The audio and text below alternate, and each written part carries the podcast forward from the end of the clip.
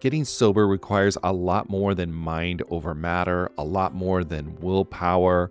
It's about leveraging the support around you. People in recovery typically need a mix of medical help, emotional support, and changes in lifestyle to manage their addiction, not just mental determination. As both a therapist and someone embracing the recovery lifestyle, there's one tool I always recommend to people needing extra accountability SoberLink. SoberLink is a high tech breath analyzer system designed to help you get and stay sober. And here's why I love it you'll test the same day every day, eliminating testing anxiety. Friends and family receive instant test results, helping you rebuild trust and preventing relapse. Accountability is a part of that, and it's something to really be embraced. Devices have built in facial recognition so your support circle knows you're testing, and tamper resistant sensors flag any attempts at trying to beat the system so your sobriety is never questioned. So let 2024 be your best year yet. Visit soberlink.com forward slash TAM to sign up and receive $50 off your device. That's soberlink.com forward slash TAM. And let accountability be your guide. Another day is here and you're ready for it. What to wear? Check. Breakfast, lunch, and dinner? Check. Planning for what's next and how to save for it? That's where Bank of America can help. For your financial to-dos, Bank of America has experts ready to help get you closer to your goals.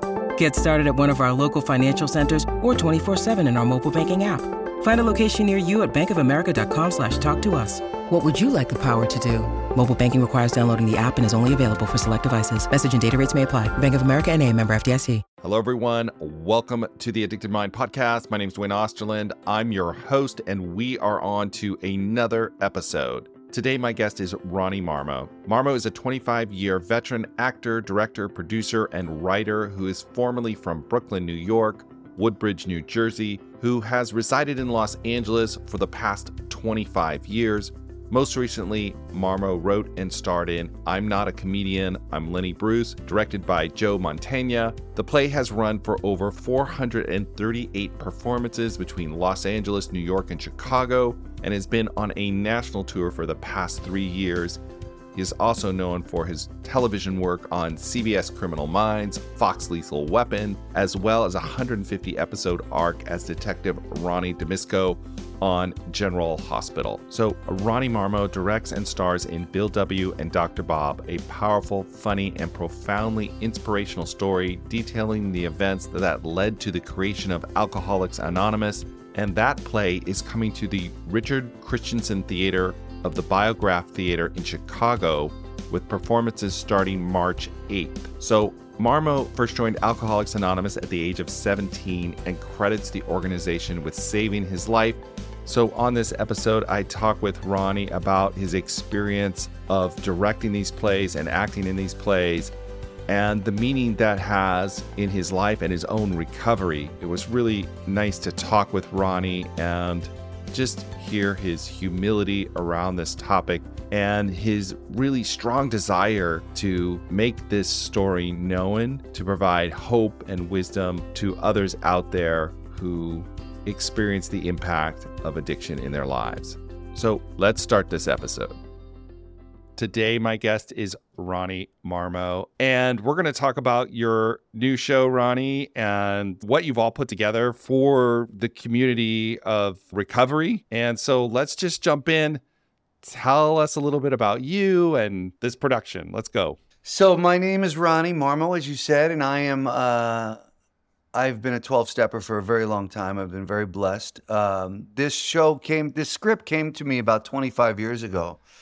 And uh, obviously, I was always fascinated because I got very, very lucky. I, I found recovery as a teenager, thank goodness. Yep. Uh, I ended up picking up again, and then I found it again at 20 years old. And I've been, uh, thank God, I've been haven't had a drink or a drug since. But uh, the play was very attractive to me because Bill and Bob. I mean, these these two guys. I mean, they countless lives. Yeah. And you know, I direct the show, and I'm also playing Bill Wilson, which is really amazing to to to get to do that. And uh, and that's really it. You know, I, I am very proud of it. We've we ran it five times in L.A. over 20 years. It's it's become a bit of a um, you know, I went from like, should I produce this play because it's about the guys from from the program and it went from like I, you know, with the traditions, you got to be careful, and I'm like, I don't. And then once I saw the outpouring of love and and people writing letters saying I could finally stay sober now, I couldn't before. It's so simple. It's like a pop up book for the big book, and I needed this. And and and so once I saw that, I said, wow, this is this is actually my responsibility at this point. I need to put this show on for for everyone. So we're going to Chicago, and then we're going to take it on the road. That is awesome. So let's talk a little bit about Bill W. and Dr. Bob. For people out there who might be listening and don't even know this story, can you give us some insight into that? And, you know, a lot of people who are listening may know the story, but I think it's a powerful story. And so Yeah. let's give them some introduction so they know. Absolutely. Bill Wilson and Dr. Bob Smith were two gentlemen. Uh, 1935 came together. They had a chance meeting. Uh, Bill Wilson was five months sober, obviously without AA, it didn't exist. Uh, he was uh, five months sober on his own. He was in. He's from New York. He was a stockbroker from New York. He ended up in Akron, Ohio, on a business deal. The whole thing blew up, and the deal went south. And he was stuck there in Akron. And he was uh, standing in the lobby of the Mayflower Hotel, and he, he the bar was like the music was loud and looked very attractive, and he was going to go in there and have a drink. And he looked over and saw this church directory with ten numbers and names. And he went over there, and something told him he needed another drunk to talk to. He just kind of heard it. And so he called all 10. They were hanging up on him. You're a, dr-" he's like, I'm Bill, I'm a drunk. And they're hanging up, you know. Right. And then the, the 10th person was Reverend Tunks, who introduced him to, uh, to Henrietta Seiberling. Henrietta said, I know a guy, and it was Dr. Bob Smith. Come tomorrow, you'll, uh, you'll meet him. And so they got together in this chance meeting, and Bob was in terrible shape. And um, Bob basically said, I'll give you 15 minutes. And they talked for six hours. And the rest is history. They literally stayed in the room for six hours. And it was, it was Wow. magic. Yeah, the whole thing. So these two guys in 1935 came together and, and changed the world, really, you know. And did it, yeah. So tell me a little bit about how you took this play and started to put it together and and the meaning between your own life and and doing this work. You know, it's like it's like like I mentioned. I mean, I've been very blessed. I didn't squander a lot of precious time. Uh, you know, I, I as a teenager, I, I was running wild, and alcohol and other pharmaceuticals were a part of my story, to say the least. Uh, and so I hit my knees pretty early, and so I had been in and out of rehab since I was an early teen. I finally got this thing at age 20. At age 17, I had it for I was two years and 10 months sober.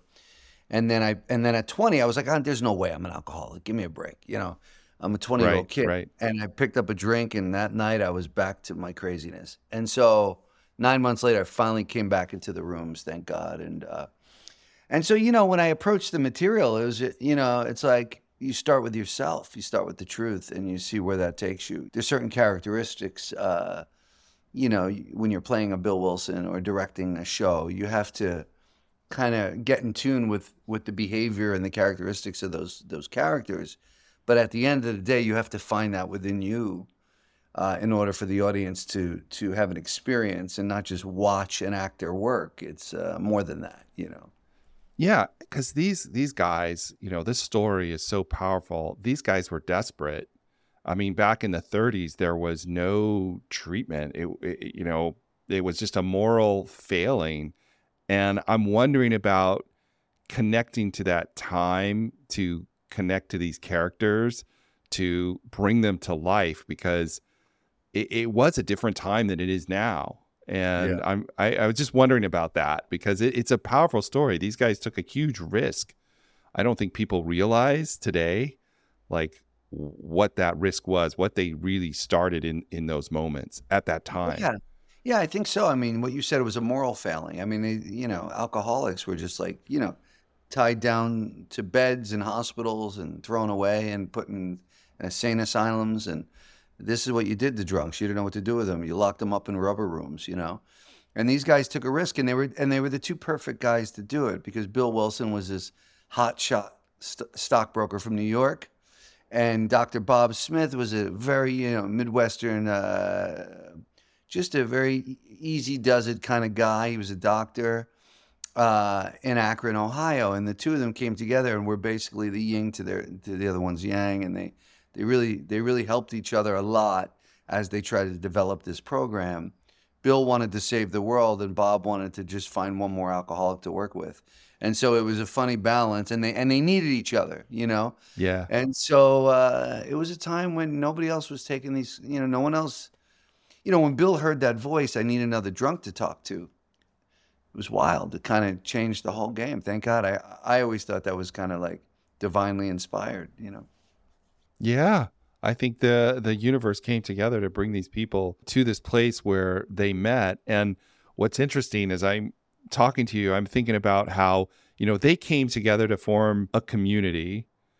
And I'm wondering how, as you do this play and as you present this to the audience and you bring it to them, how that creates community as well. And I guess acting in it, but I, I don't know if you're actually watching the audience, but as you're acting, but you know the experience of being there in in a space where there's all these people who are probably struggling with addiction as well and they're hearing the story and they're watching you. And i guess the interaction of that and you and that and what's that like for you?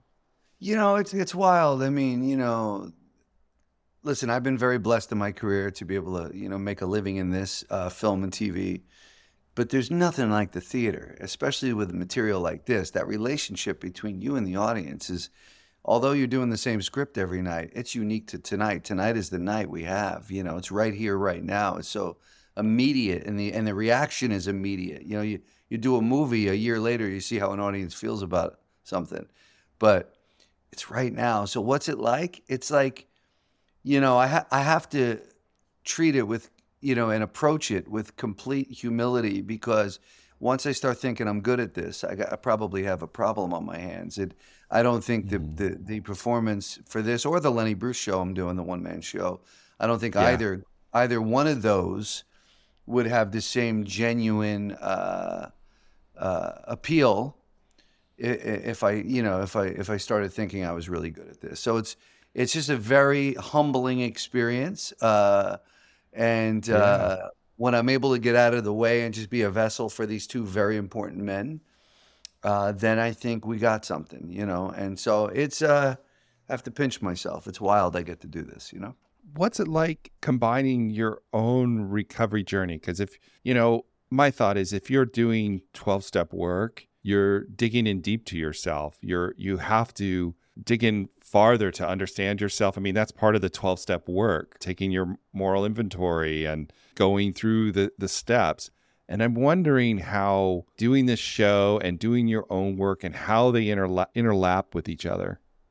Well, you know, it's interesting because I teach an acting class every week on Zoom, and uh, and we the one of the things we focus on is what you're talking about. It's like, how do you find whatever role you're playing? How do you find yourself in that character? Like, it's got to, I like to work from inside out as an actor. And it's like, where does that live within me? How can I identify with this character? And, you know, have I felt shame? Have I felt disappointment? Have I felt ha- true happiness? Have I felt all those things? The answer is yes.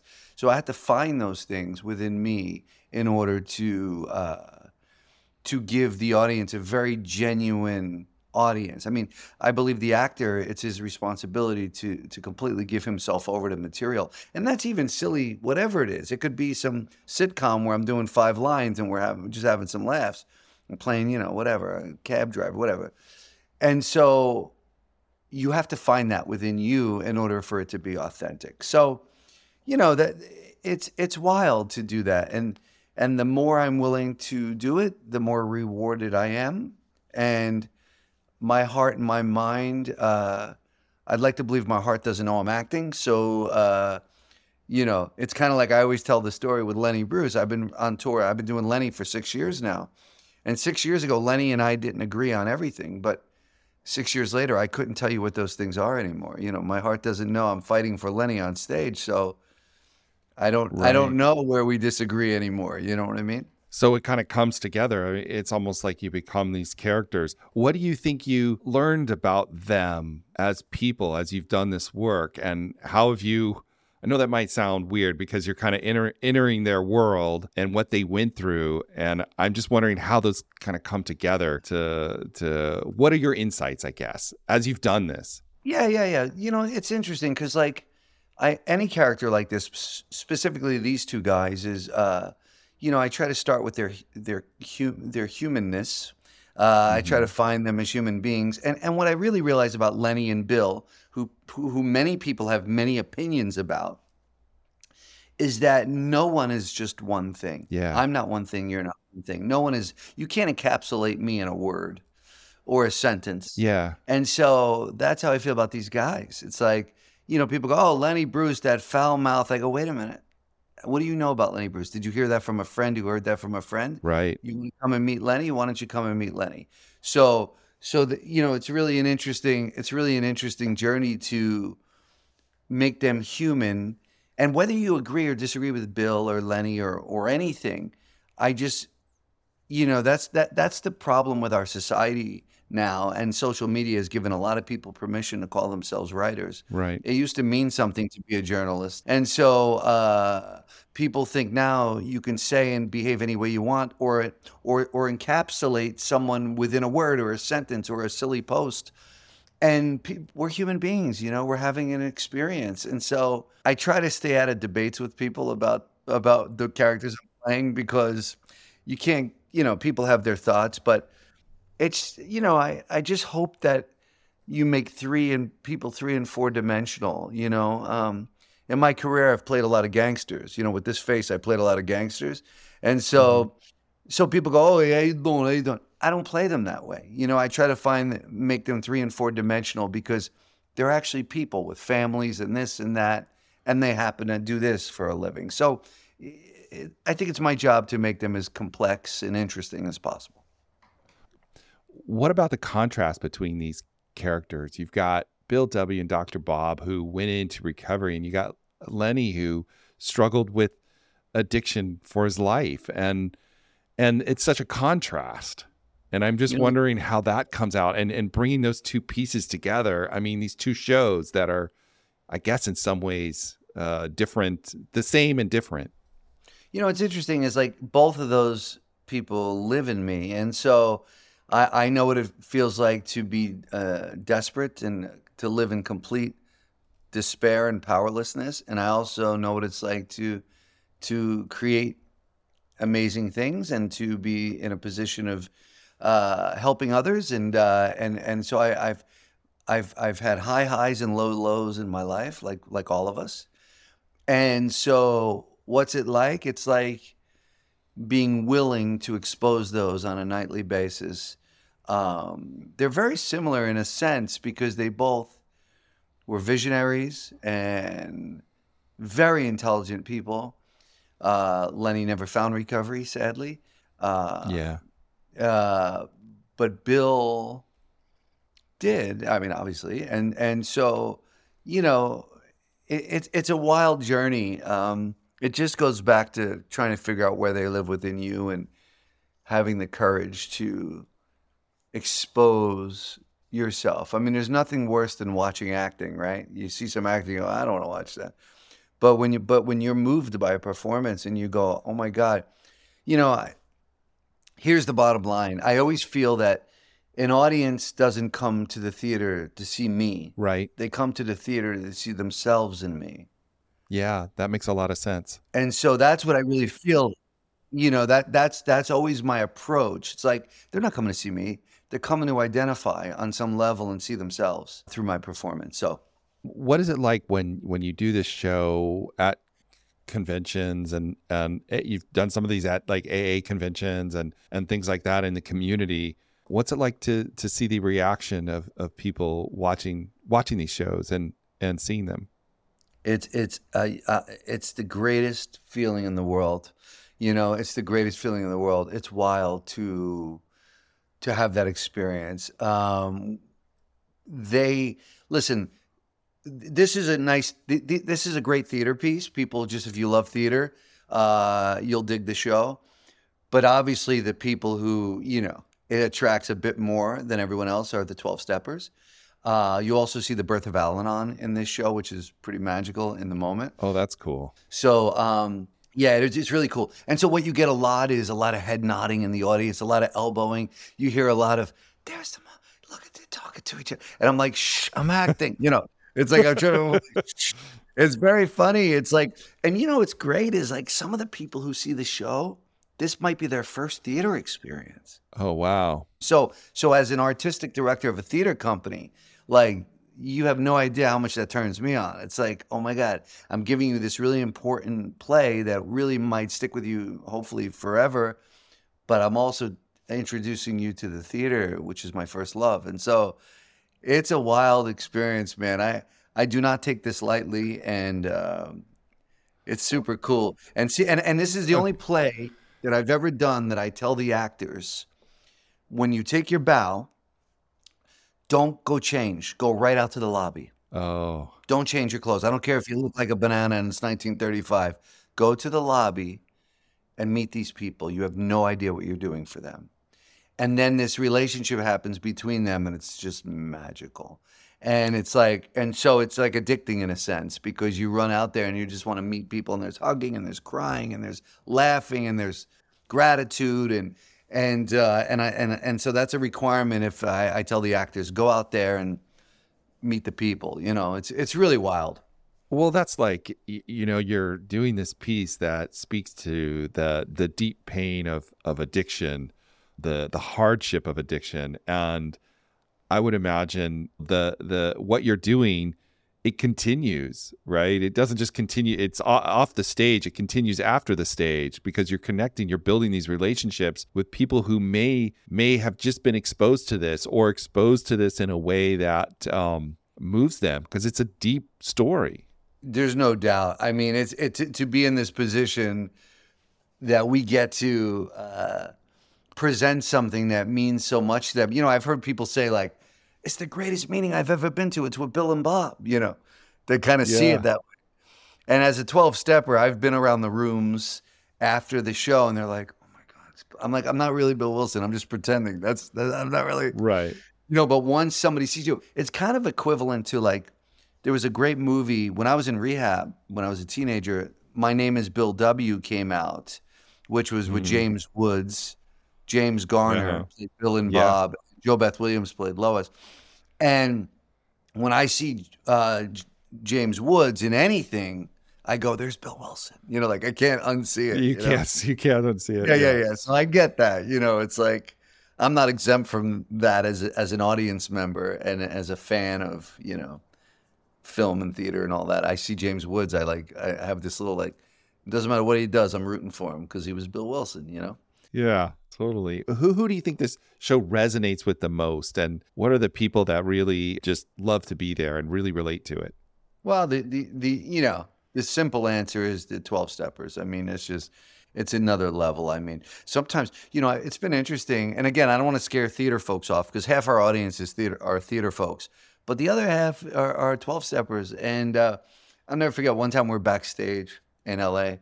And all of a sudden, somebody in the audience, I don't know what happened, but suddenly the serenity prayer broke out and the entire audience was doing a serenity prayer. No way. And the cast backstage goes, What the hell's going on out there? I go, They're doing a serenity prayer. Let's go. So that's what I mean. Like, it's it's the only show, I told the actors, it's the only show you'll ever do that they're rooting for you and they love you before you bought the ticket. Yeah. Before they bought the ticket. They love you. That doesn't mean you don't have to earn their respect and, and dig deep in your performance. It right. means like and that's Chicago audiences anyway. I mean, they're so damn uh, supportive. It's wild over there. I mean, it's I love that city, and so so it's already like that. But this play, but specifically, they're like, let's go, let's go to the theater, and people come back a dozen times. Yeah, people know it's my tenth, my fifth. This is my twelfth. This is what you hear in the audience. Well, it takes the, you know, if 12 step has saved their life and been the community that they've gotten recovery in. I mean, this story is so much a, a part of it. And it's a story of hope and a story of possibility and a story of change and potential. And, and so one, one more question I, I have for you. I'm here. No worries directing it and taking that responsibility, producing and directing it, how do you approach that to to make it this piece that has that power to move people in that way? You know, as as a, as a director, because I direct a lot of stuff. As a director, if I'm starring in something, generally speaking, I don't like to direct it. And if I do direct it and star in it, I usually bring in somebody who I trust, like Joe Mantegna, my, my dear pal, mm-hmm. who directed the Lenny Bruce show. I'll bring in Joe and say, Joe, can you come watch a rehearsal today? Give me some notes, like watch my performance. So I'll do that. I'm not above that. I don't think I, but it's hard. It's hard to wear all these hats. There comes a time when I have to stop uh, and I have to make sure I'm I'm giving enough of my time and energy to the art and to the performance because ultimately that's what people are going to see. So I have to be uh, uh, between myself and my wife, we have to make sure that we uh, allow that time and monitor that time and go, okay, now it's time to work on the play. But at the end of the day, it's it's all love. It's it's all it's my instincts. Um, you know, look, I don't I don't take it. I don't treat this process as like a right or wrong experience. Like this is how you direct the play. I just treat it as like how I see it and the energy that I feel about it. And and the hope is that people identify and it seems like they do and so like i said on and off the stage i try to treat it with as much love and humility as i can muster up and then good things happen because of that you know once once i think i have this down pat i should probably stop doing it you know there you go okay so we're we're coming up on our time here i love to ask my guests like w- one more question and maybe someone out there is listening. Maybe somebody's struggling and they don't know what to do next or or they're in addiction's grip. And what would you want to say to them? If you could tell them one thing what would you want them to know? Well you know that's a big question one thing. I mean we could i, I know i know it's a big question. That's a tough one. Uh, you know today uh, could be the start of your new life you know? At some point you, you know if you ask for help things happen uh, i think i think often uh, people feel like they're alone and they're isolated and they and they live and and you know when when you when you keep it in your mind and your heart all to yourself it feels so massive that you sometimes are crippled by it. You can't move. But if you share it with someone it cuts it in half. If you just ask for help and you say hey man I'm struggling. You'll be shocked how many people feel exactly like you. And so, you know, my old sponsor used to say, you know, you could refund your misery at the door anytime you want, but why don't you give me another day? Just give me another day. And sometimes a day, sometimes it's an hour. It's been a minute at a time. Yeah. Uh, in recovery, you know, I have hit some spiritual bottoms. Uh, it's not always rosy. I mean, you know, the, last five years has been my my best five years in, in recovery. I have worked this thing harder than I ever have before, and uh, I'm very proud of that. And I um but if you are if you are trying to figure out where to go, the first step just ask for help. We have such a short time here. You know, when I when I talk to people, I'm like, "Please, you don't have to squander any more precious time. You are not the sum of your past. You're not the sum of your mistakes.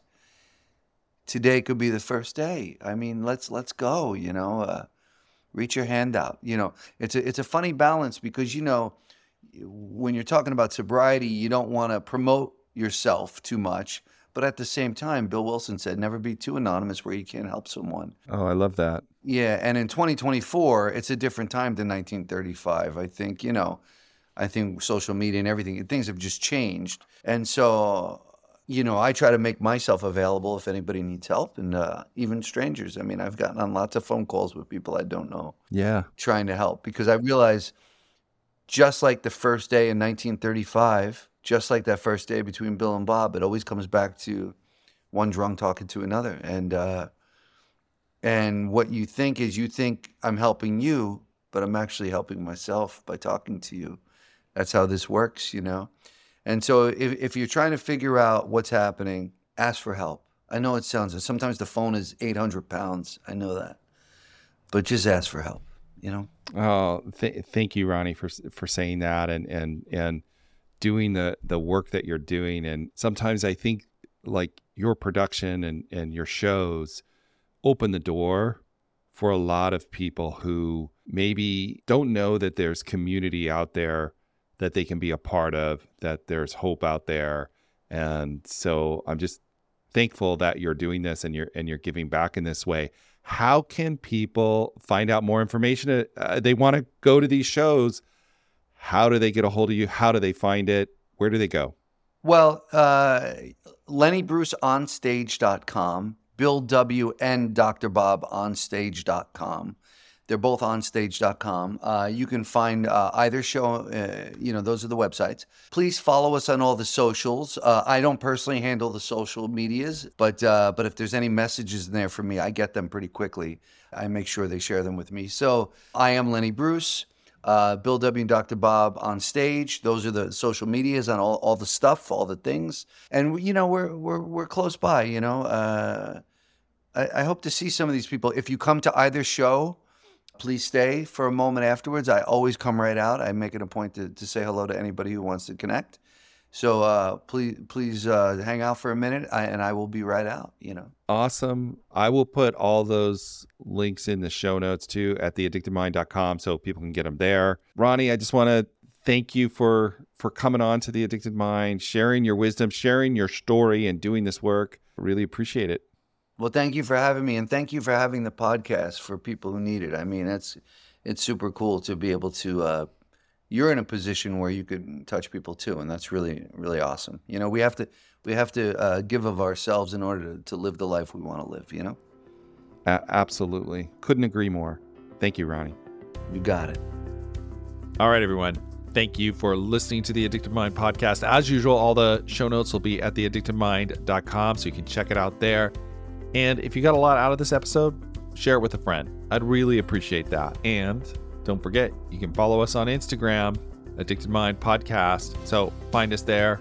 And if you have any questions you want to ask me, or topics you want covered, or guests you think should be on The Addicted Mind, reach out to me. Let me know. You can find me at theaddictedmind.com. All right, everyone, have a wonderful day, and I will talk to you on the next episode. I'm Madeline, and I'm the host of the Happiest Sober podcast. I got sober in my 20s after a decade of gray area drinking, and the greatest plot twist of all time was realizing that alcohol, the thing that I thought made my life the most happy and fun and exciting, was actually the exact thing preventing me from living my happiest and best life. My mom is 40 years sober, and she joins me on my podcast very often. I like to call her my part time co host, and I also bring you solo episodes where I share my top tips, tricks, and mindset shifts in sobriety, and lots of how to's for navigating all the things sober from weddings to parties to holidays to bachelorette parties to trips. I'm also joined by so many guests who come on and share their sober stories, and they're all so, so inspiring. I'm here to show you that life doesn't end when you quit drinking. In fact, it's very much the opposite. And no matter what your relationship was with alcohol, life can be the absolute happiest when you're sober. New episodes come out every Tuesday. You can listen to Happiest Sober podcast wherever you get your podcasts.